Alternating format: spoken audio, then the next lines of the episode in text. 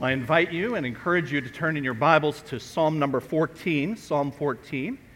And we want you to be able to look at the passage as we cover it today and each week. So the guys have some Bibles. They're going to make their way to the back. If you need a Bible, just get their attention. They'll give you one of those. Keep it. It's our gift to you. And bring it back each Lord's Day as we look at God's Word together. Before we get into the message, a couple of things that I wanted to mention. One is, I'm very thankful for the church family, and we use that term advisedly because the Bible uses family as the number one metaphor for the church. And so the byline for our church is that we are the family of God, built on the Word of God to the glory of God. So I'm thankful for the brothers and sisters that are part of the family of God here. All are beloved, none more beloved than Ken and Emily Rapp. Ken and Emily have been with us since the beginning of our church. Why do I mention that? Because most of you know that Ken has been waging a battle with brain cancer for a good while. Had uh, surgery on that some time back, but has been uh, steadily uh, making progress. And we're delighted that God has brought Ken and Emily to be with us today in person for the first time in a very long time. So I don't want to overwhelm Ken with everybody rushing at him when we're when we're finished here, but Ken and Emily are over by the uh, sound booth. If you do get an opportunity to say hello, please do that. But welcome back, Ken and Emily. Uh, my wife Kim and I had a chance to visit with them in their home this past week, as we were able to do with uh, Hugh and Sharon Fairchild. And many of you know Hugh has been waging a very long battle with cancer as well. I'm just amazed at the attitude that he maintains. Uh, Sharon uh, has uh, God has given her strength through all of the procedures and all of the things that she's had to arrange. And we had a, a wonderful time with them. A shout out then to Hugh and Sharon because they watch faithfully on our, our live stream. And I also wanted to mention uh, that I asked Pastor Larry to leave one announcement in the announcements for me to, to cover, and that is for our celebration dinner that will be in two weeks, two weeks from today, the 10th of September at uh, 5 o'clock. Now, I could have waited until next week to say what I wanted about the dinner, but I'm going to be out of town next week. And I want to say a couple of things. First, I want to emphasize, as we do each year, that this anniversary of our founding as a church is all about an opportunity to acknowledge God's blessings to his people in this church for another year. And so our program every year at the celebration dinner is entirely just the dinner, and then that's followed by voluntary testimonies from you regarding God's grace in your life for yet another year. So, I encourage you to think about participating by saying some words of testimony. Now, the some words means relatively few. So, so each year, I encourage you to, to jot down some thoughts before you arrive rather than trying to extemporize, which is really much harder than most people think. You think you can just grab the mic and say uh, what you want pretty quickly, but believe me, you can't. It'll not come out the way you wanted. It'll take much longer than you realize, or, or both. And so I encourage you to be thinking about what you might say at the uh, celebration dinner. The other reason I wanted to make this particular announcement today is because our celebration dinner coincides with the final Sunday that Dr. and Pansy Combs are going to be with us. Most of you know they are relocating to Virginia. They'll be doing that the following week. Dr. Combs is going to teach for us the second hour on that morning, two weeks from today. And I prevailed upon the two of them to allow us to use that night to at least informally say goodbye. They would not allow anything more formal. I barely got them to agree to this. But as we give those testimonies at the celebration dinner, if you've gotten to know the Combs and they've been a blessing to you, as is the case for many of us, then please feel free to say a word of encouragement to them. Uh, that does not have to be a part of your testimony if you even give a testimony, but I know many of us are going to want to avail ourselves of that opportunity. Celebration dinner again is just two weeks away at, uh, on the 10th at 5 o'clock. We have childcare for the testimony portion after the dinner, and I think that's for children K through 5th. Does anybody, anybody what is it? Babies? We do. Babies on to fifth grade. We have childcare for babies. Look at us. All right. That's not during the dinner, though. That's after the dinner for the, uh, for the testimony portion. You need to register for that. It's $5 per person uh, for, uh, to defray the cost of the food, $20 maximum per family. All right, today we continue our series in the book of Psalms in a portion that is about God's assessment of humanity. Psalm 14 is an evaluation of humanity, it's an evaluation of all of us, not just some of us. And it can be made of all of us because we are organically related to each other. God can generalize about all people because the Bible teaches that from one man he made all the nations. And the Bible confirms who that one man from whom came all of us is Adam, calling him the first man in the New Testament, Adam. So the Bible teaches that we are related in Adam, both biologically and spiritually. Because the Bible teaches biological equality, it means, among other things, there is no racial superiority. And so the Bible condemns slavery in the Old Testament theocracy, where the people of God have the power to enforce it. And it regulates it in the New Testament, where God's people had no such political power. But because the Bible also teaches spiritual equality in humanity's universal sinfulness, it means that there is no moral superiority. And so the Bible locates the remedy for sin not within ourselves, but outside of ourselves. The unity of our spiritual nature is what makes the oft stated claim, but for the grace of God, so go I, to be true. Any goodness we have is not initiated by us, but by the grace of God. And therefore, when we see the sin of others, our attitude should be one of humility rather than holier than thou. This was the great misunderstanding of the Jews by the time Jesus came. Namely, they had come to believe that the basis for God's choosing them was their spiritual superiority. They were right that God had and has chosen the nation Israel for special use in his plan for his world. But individual Jews are not spiritually superior because of their lineage. And it will not be until they repent as a nation, which they will do one day, that they will fulfill God's intention for them the apostles asked Jesus just before he ascended back to heaven from which he came, Lord, are you at this time going to restore the kingdom to Israel? He said to them, It is not for you to know the times and dates the Father has set by his own authority. Now, note there that I've highlighted, underscored that word restore. We'll see it again in just a moment.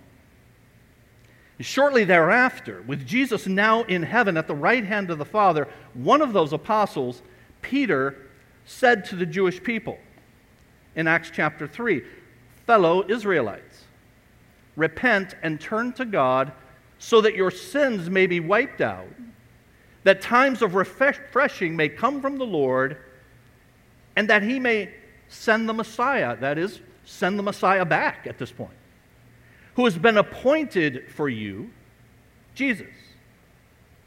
Heaven must receive him until the time comes for God to do what you asked about just a bit earlier to restore, same word, to restore everything as he promised long ago through his holy prophets.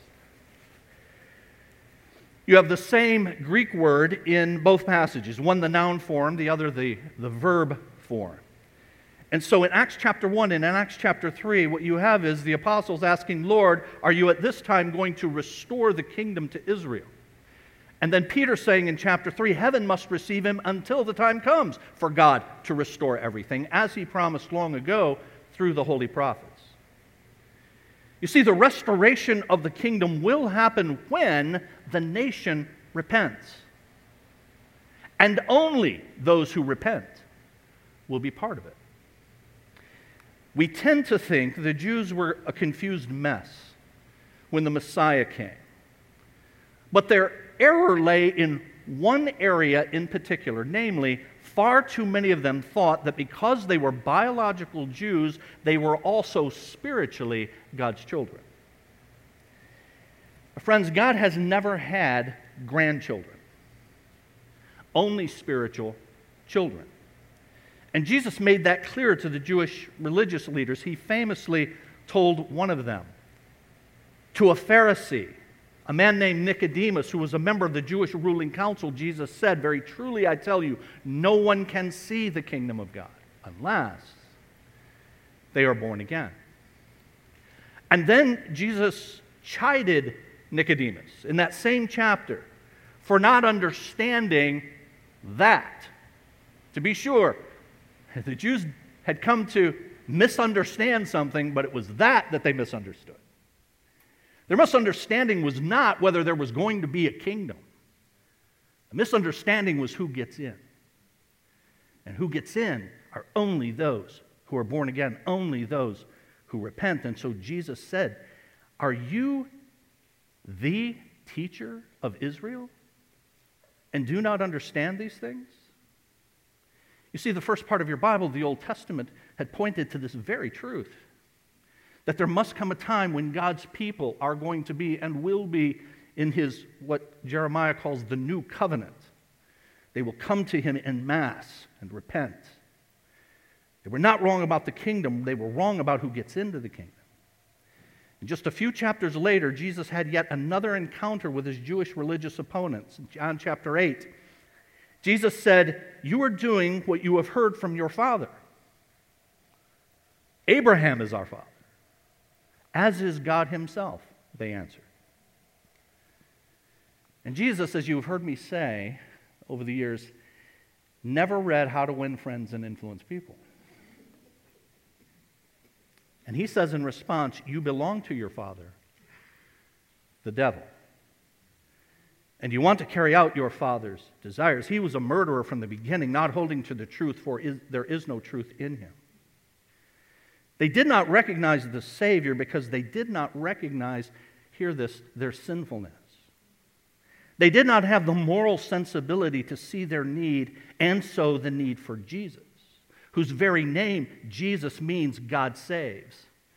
And so the angel in Matthew chapter 1 to open the New Testament, announced the birth of Jesus, and said to Joseph, You are to give him the name Jesus. Here's why because that name means God saves. He will save his people from their sins. They should have recognized their need, as all people must see their need, from passages like ours today in Psalm 14. Rather than seeing what this passage today says as talking about other people's kids, because we think we are somehow better. We should see our solidarity with all humanity. And so the indictments of humanity in Scripture, including this one, dear friends, apply to us outside of Jesus Christ. Let's pray then and ask God to help us to see that. Father, thank you for the blessings of this day already, to be able to sing praise to you to be able to give back to you, to be able to fellowship with your people. Now, with your book open before us, teach us, O Lord. And help us to have attentive minds and open hearts. May we be changed so that we better understand who we are before you, how blessed we are in you, and that we serve you this week better than before. We pray in Jesus' name. Amen. You should have received an outline when you came in, as each week. And I say in that outline, first of all, Humanity is estranged from God. Now, in the outline, I've referred to humanity because the psalm describes all of us, as I've said, outside of Christ. And so I have we and us in the points that follow. This psalm describes what we are naturally because we are born into this world with a sin nature. Another term for our sinfulness is depravity. And the title of today's message at the top of the outline you see there is Deliberations on Depravity. Now, blessing and what blessing is are the theme of the entire book of Psalms. It's a theme that's introduced in the first two Psalms, which introduce the entire book. The very first word, as we saw a few weeks ago, of Psalm number one is blessed, as in, blessed is the one who. And then it gives the characteristics of the blessed person and contrasts that person with the wicked. And then Psalm 2 elaborates on how the wicked pursue the life that God has given, and it involves carving out their own way without God. Psalm 2 ends like Psalm 1 began, speaking of the one who is blessed. And in that way, those two Psalms introduce the entire Psalter, namely, how some people live out their God given purpose to bless and be blessed, and how others take their own path to their own detriment. Psalms 1 and 2 express two different images of life under God. One is life as a flourishing tree, we saw in Psalm 1, planted by waters, it will not be moved. And the other life under God is seen as an oppressive bondage that has to be cast off. And which image forms you will determine your path and your ultimate destiny. The author of the book Musing About Music, which is about the book of Psalms, and which we have, and I recommend, in our resource center, says all people desire blessedness, even ungodly people. But the problem is that the ungodly pursue blessedness apart from God. As Martin Luther notes, all men, whoever they are, have strayed from the knowledge of true blessedness. Most of all, those who made a special search of it, such as the philosophers, the best of whom have identified it with virtue or virtuous works. Thus, they've made themselves more miserable than others and have robbed themselves equally of the blessings of this life and the next. For although the common people are grossly out of their mind to strive for blessedness in the pleasures of the flesh, they at least have partaken of the good things of this life. That is, some theorize about the proper way to blessing, and they think it's by their virtue, their goodness, they'll achieve it. But they will not. Most people don't theorize at all. They just live the way they want, enjoy the pleasures of sin for a season, but that too misses the blessed purpose that God has for humanity. Because in both cases, their image of blessedness is apart from God. But a righteous person will have an image of blessedness under the rule of God. I had mentioned a few weeks ago that when we started this series, that we're not going to have sermons on all 150 of the Psalms. Last week we looked at Psalm number 8, today Psalm number 14. That choice is not random. And by the way, if you're keeping score next week, it'll in 2 weeks when I'm back, it'll be Psalm number 19, Psalm 19. But that choice today for Psalm 14 is not random because Psalm 14 rounds out the unit of psalms that started with number 10. Psalm 13 is a prayer that called on the Lord to rise up and save as he said he would in Psalm number 12 because of the threats of rebels that we read about in Psalm number 11. And now Psalm 14 reflects on the foolishness and the corruption of the wicked and makes them culpable, and it will bring about their certain judgment because humanity is estranged from God. And that estrangement is seen, as I say in the outline, in that we, first of all, deny him. Verse 1 The fool says in his heart, There is no God.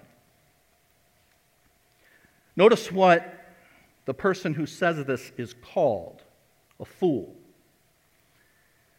And that's because it's not ignorance that causes one to say there is no God. Foolishness is not the same as ignorance. Ignorance means I don't know. We're all ignorant of some things. Many of us are ignorant of a lot of things. But for all of us, there are just some things we don't know. But foolishness is failing to acknowledge and act upon what we do know.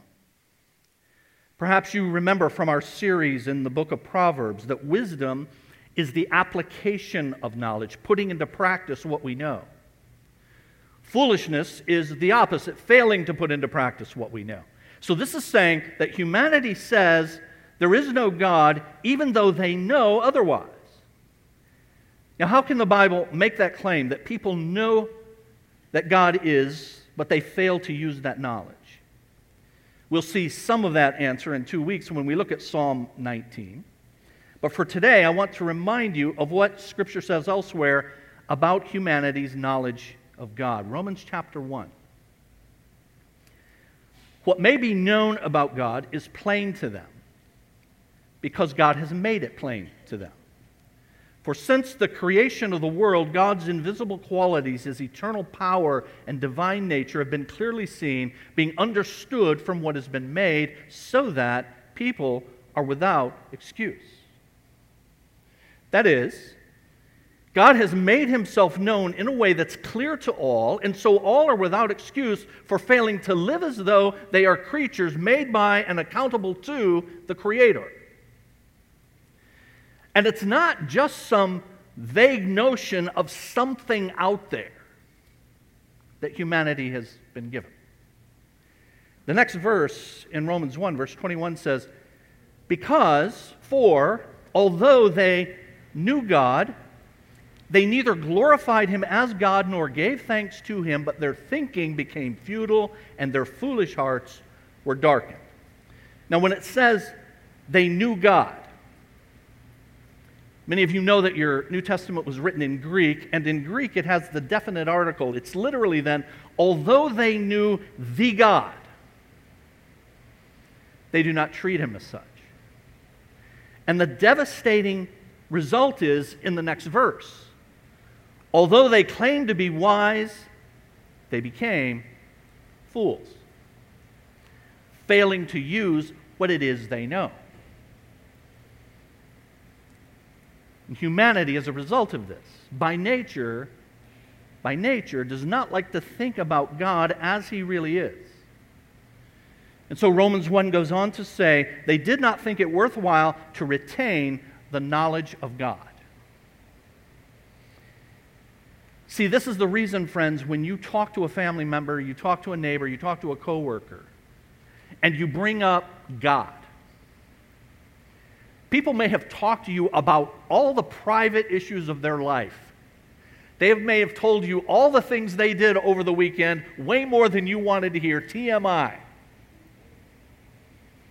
But then you bring up God and they say, hey, hey, that's private. Can't talk about God don't like to think about that. And this latent knowledge of God is why, when the Apostle Paul visited the philosophical capital of the ancient world in Athens, Greece, he could assume that the philosophers he encountered there had knowledge of God, and he could even quote their own poets to prove it. And he did so in Acts chapter 17. In him we live and move and have our being. As some of your own poets have said, we are his offspring. That in him we live and move and have our being is from the poet Epimenides from about 600 BC. And we are his offspring from Aratus from about 300 BC. Now, how can I include us in this? And for that matter, how can I include most of humanity in it? Since even with the decline in religious belief in our day, still fully over 80% of adults in the United States tell Gallup they believe in God. So atheists are still in the extreme minority, at least those atheists of the philosophical variety.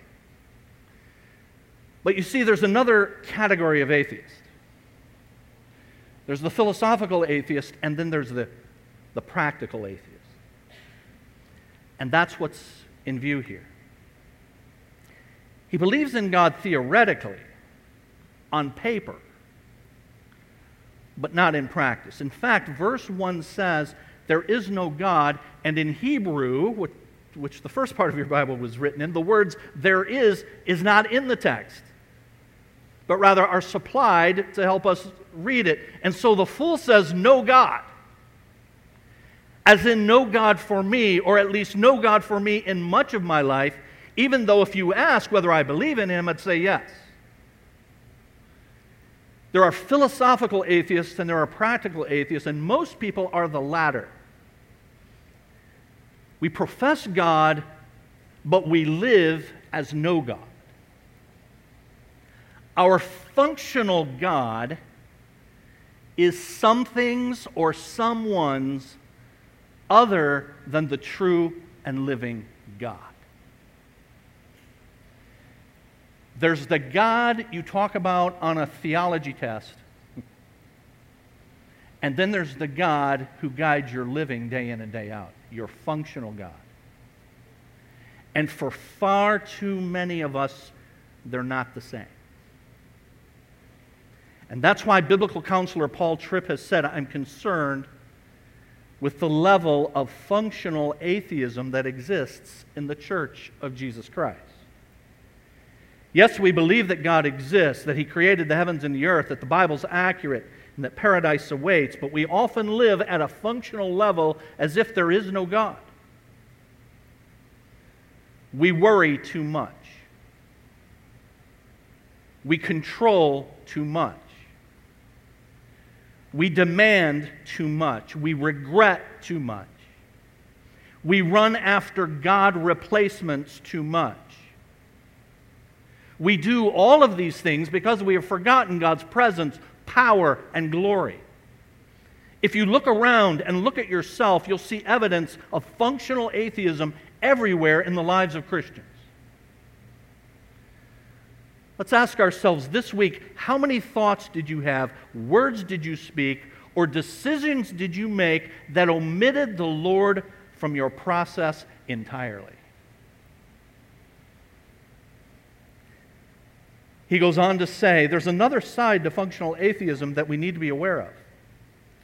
Maybe we aren't as extreme to assess our lives in a God absent way, but perhaps the God we remember is small, distant, disconnected, uncaring, and seemingly unwise. In ways we don't realize, we experience trouble not only because of the stress of life in a broken world, but also because of how we interpret the character, size, and strength of the God who rules that broken. Many people, he says, have talked to me about the Lord in the middle of their difficulties, and after listening to them, I have been struck that if I believed in the same God they described, I'd be in a panic too. So, friends, in our estrangement from God, we deny Him. But He, I say in the outline, denounces us. The last part of verse 1 they are corrupt, their deeds are vile.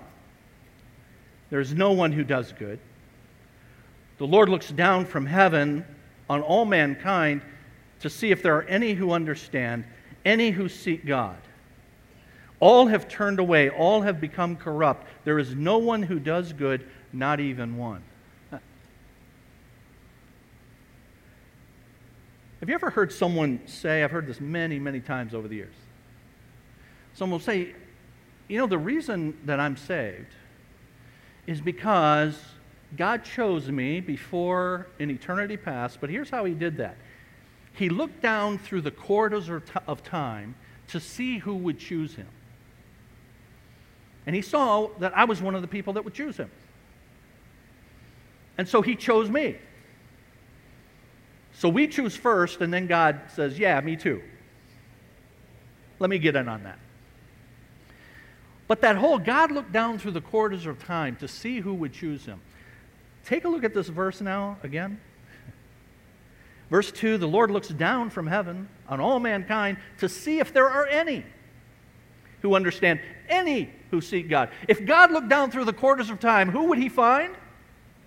That would be nobody.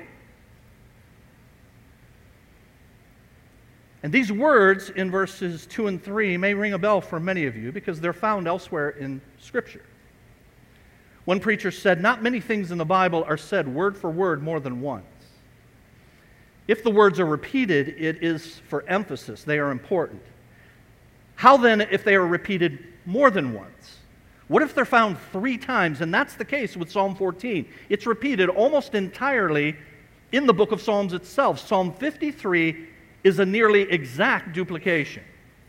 Only verses 5 and 6 are changed. And then the most important part of Psalm 14 is repeated in Romans chapter 3 in your New Testament, verses 10 through 12. In fact, the great first chapter of Romans, which we have looked at some already today, is actually an explanation of these words. Anything God says once demands attention. Anything He says twice demands our most intent attention. How then, if He says something three times, as He does in this case? This demands our keenest concentration, contemplation, assimilation, and even memorization. Practical atheism leads to inevitable negative actions and consequences. Notice the progression. At the end of verse 1, our nature is corrupt, all of us, leading to actions, deeds that are vile, and there's no one who does good. That is, it's natural for us to do evil and quite unnatural for us to do good. All the good that we do in God's common grace, we never do for the right reason, namely the glory of God. And that's why the Bible says all our righteous acts are like filthy rags. The well known paraphrase of Dostoevsky in The Brothers Karamazov if there is no God, everything is permitted, comes to life when sinful humanity is unrestrained. If there were no restraints on the nature of sinful humanity, the planet would be unlivable. The Bible teaches what theologians call total depravity. Total depravity means that sin has penetrated and affected the whole of the sinner's being. The phrase total depravity leads some to believe that outside of Christ people are completely evil, but total depravity does not mean that the unsaved, the non Christian, have no disposition to do right, that the unsaved never, never do any good, that the unsaved commit every possible sin, or that the unsaved are as evil as they could be. Now, why? Because thankfully God restrains evil in His world so that it's not as bad as it could be. And how does God do this? He does it through what's called common grace. This expression of God's grace is common in that it affects all people, saved and unsaved alike. Common grace usually operates through, the, through secondary causation, such as the influences of the gospel, the church, the home, state, school, and the like. Wherever truth is propagated by whatever means and for whatever motives, restraint of the progress of sin and the performance of civic good will ensue. Because of common grace, man retains some idea of what's good, beautiful, true, and upright. Philosophically, one needs to include the depravity of man, the sovereignty of God, and his common grace to explain why unsaved men can rise to such great heights of accomplishment in certain areas and yet descend to such bestial depths in others. Humanity is estranged from God. And more quickly, humanity is frustrated apart from God. That is, they pursue blessing as they see it apart from God, but it's futile, it's empty, it's a dead end. Humanity is frustrated due to, I say in the outline, moral insanity. Verse 4 Do all these evildoers know nothing? They devour my people as though eating bread. They never call on the Lord. They never learn, is the idea. And I used insanity in the outline because we all know that that's doing the same thing over and over and expecting a different outcome. And that's what humanity apart from Christ does. Their determination to stake out life apart from God means there's an antipathy and an enmity toward those who pursue life under the rule of God. But they are oblivious to the fact that God will overwhelm them. Because in attacking the people of God, they are attacking God. And verse 5 says, He is present in the midst of His people.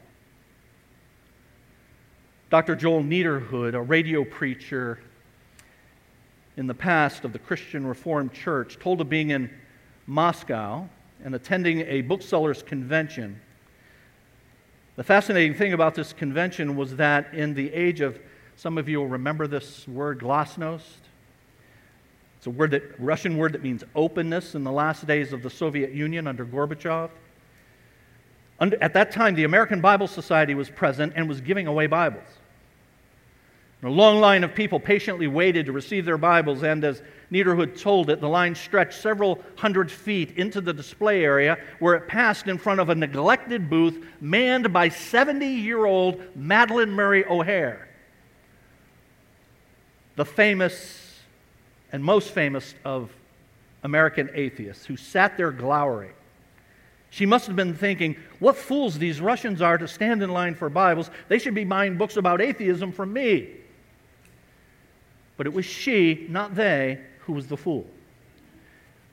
Because they had tried atheism and had found it wanting. She had lived for about as long as the communists had ruled Russia, but she had learned nothing. Humanity, apart from God, is frustrated due to moral insanity and due to psychological fear.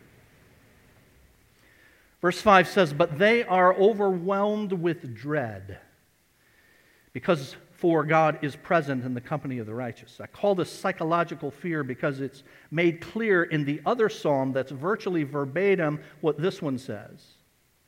Psalm number 53. One commentator points out that on this portion, Psalm 53 has an important variation, an addition. After the words, there they are, Overwhelmed with dread, Psalm 53 inserts where there was nothing to dread. In other words, the fear described is an inner fear occasioned by no visible cause. To put it another way, no one is threatening these unbelieving persons.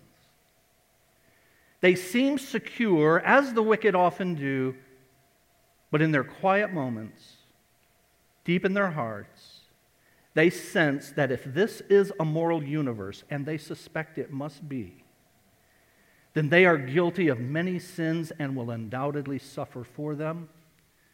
And they are unnerved by this and shudder at the thought. You guys have heard me say a few times over the last few months desperation and fear are not a good look for the people of God. Friends, what do we have to fear? The last several years have shown many professing Christian people to be very afraid. Very afraid of the world. Listen, Christian people do not need to be afraid of the world. The world needs to be afraid of the Christian God. We're frustrated due to moral insanity, psychological fear, and ultimate failure. Verse 6 You evildoers frustrate the plans of the poor, but the Lord is their refuge. The wicked shudder, but the Lord certainly does not, and his people need not. Because verse 5 says God is present in the company of the righteous. Verse 6 says he is their refuge. And I say it's ultimate failure because those who exploit others seem to do well for a time, but it will come to naught as the Lord Himself will guarantee it. So humanity is estranged from God and frustrated apart from God. And lastly, rescued only by God. Verse 7 Oh, that salvation for Israel would come out of Zion when the Lord restores his people.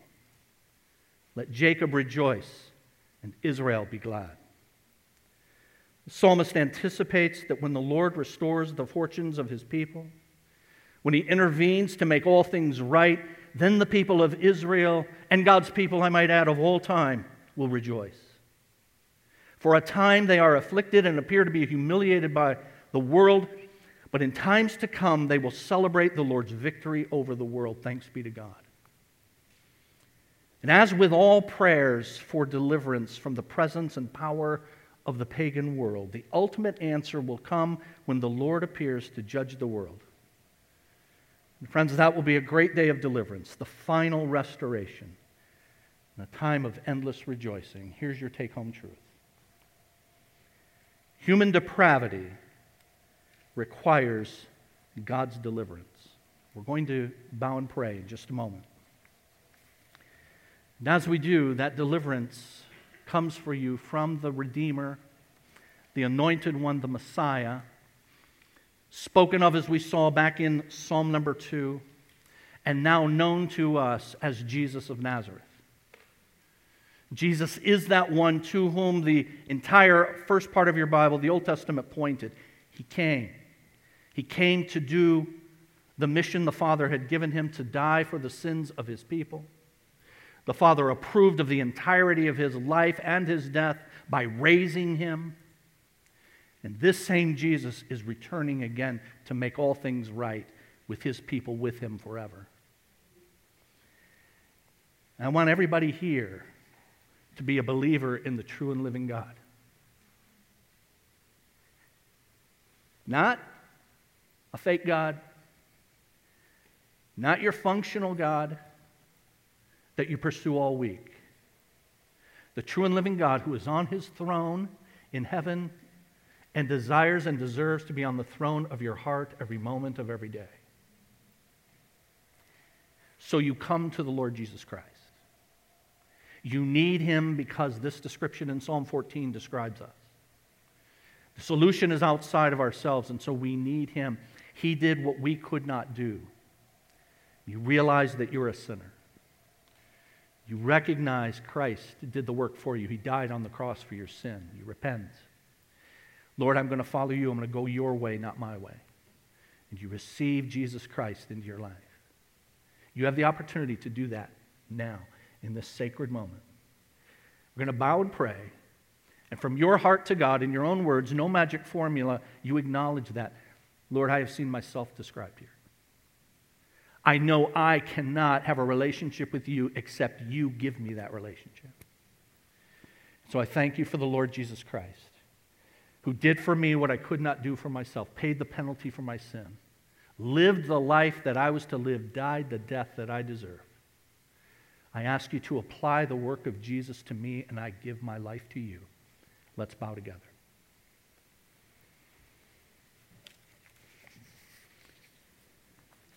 Father, we thank you again for this blessed time to look into your word. And if you were not a gracious and merciful God who gave us the solution to the problem of sin, it would be overwhelming to see a description of who we are and what we are and what we do from your perspective.